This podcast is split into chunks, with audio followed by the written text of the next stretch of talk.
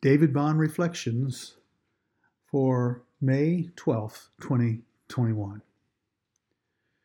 Seasons of Life and Rhythms of Living. The Lord said, While the earth remains, seed time and harvest, cold and heat, summer and winter, day and night shall not cease. Genesis 8 22.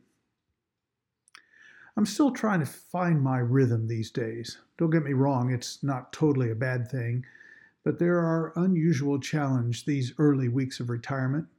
Travel is great, but it imposes its own rhythm. Visiting family and friends is wonderful, but those wonderful people can play havoc on someone who needs his space and alone time. This is a season of new rhythms for Diane and me. Maybe we're imposing our rhythms on our friends and family as well.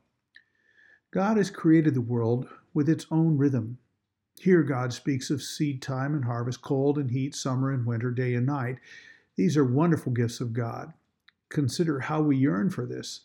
We take trips to the Northeast to see the fall colors. We trek to the Colorado mountains for skiing or for respite from the summer heat. We look forward to the budding trees and flowers of spring. We make our trip to the beach in the summer. Seasons are wonderful blessings. Seasons also occur in our lives. We have a season of growing and learning. We struggle with the season of adolescence. We often strive through seasons of earning and family building.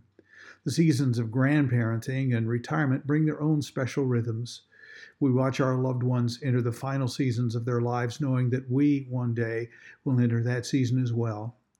Thank God for seasons.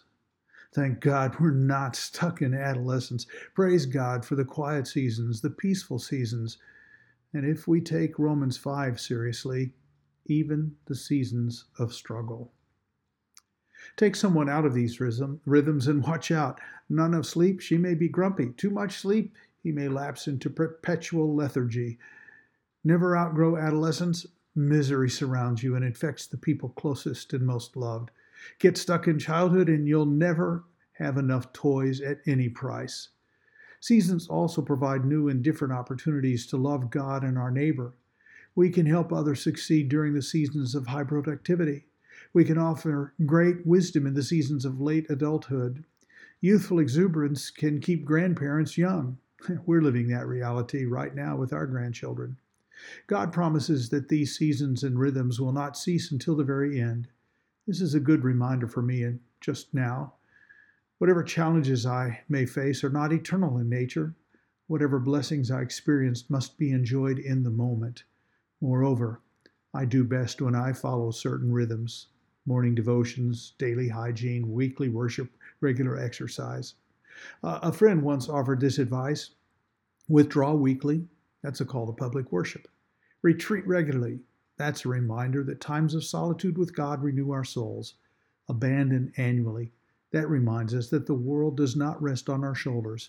God has things well in hand.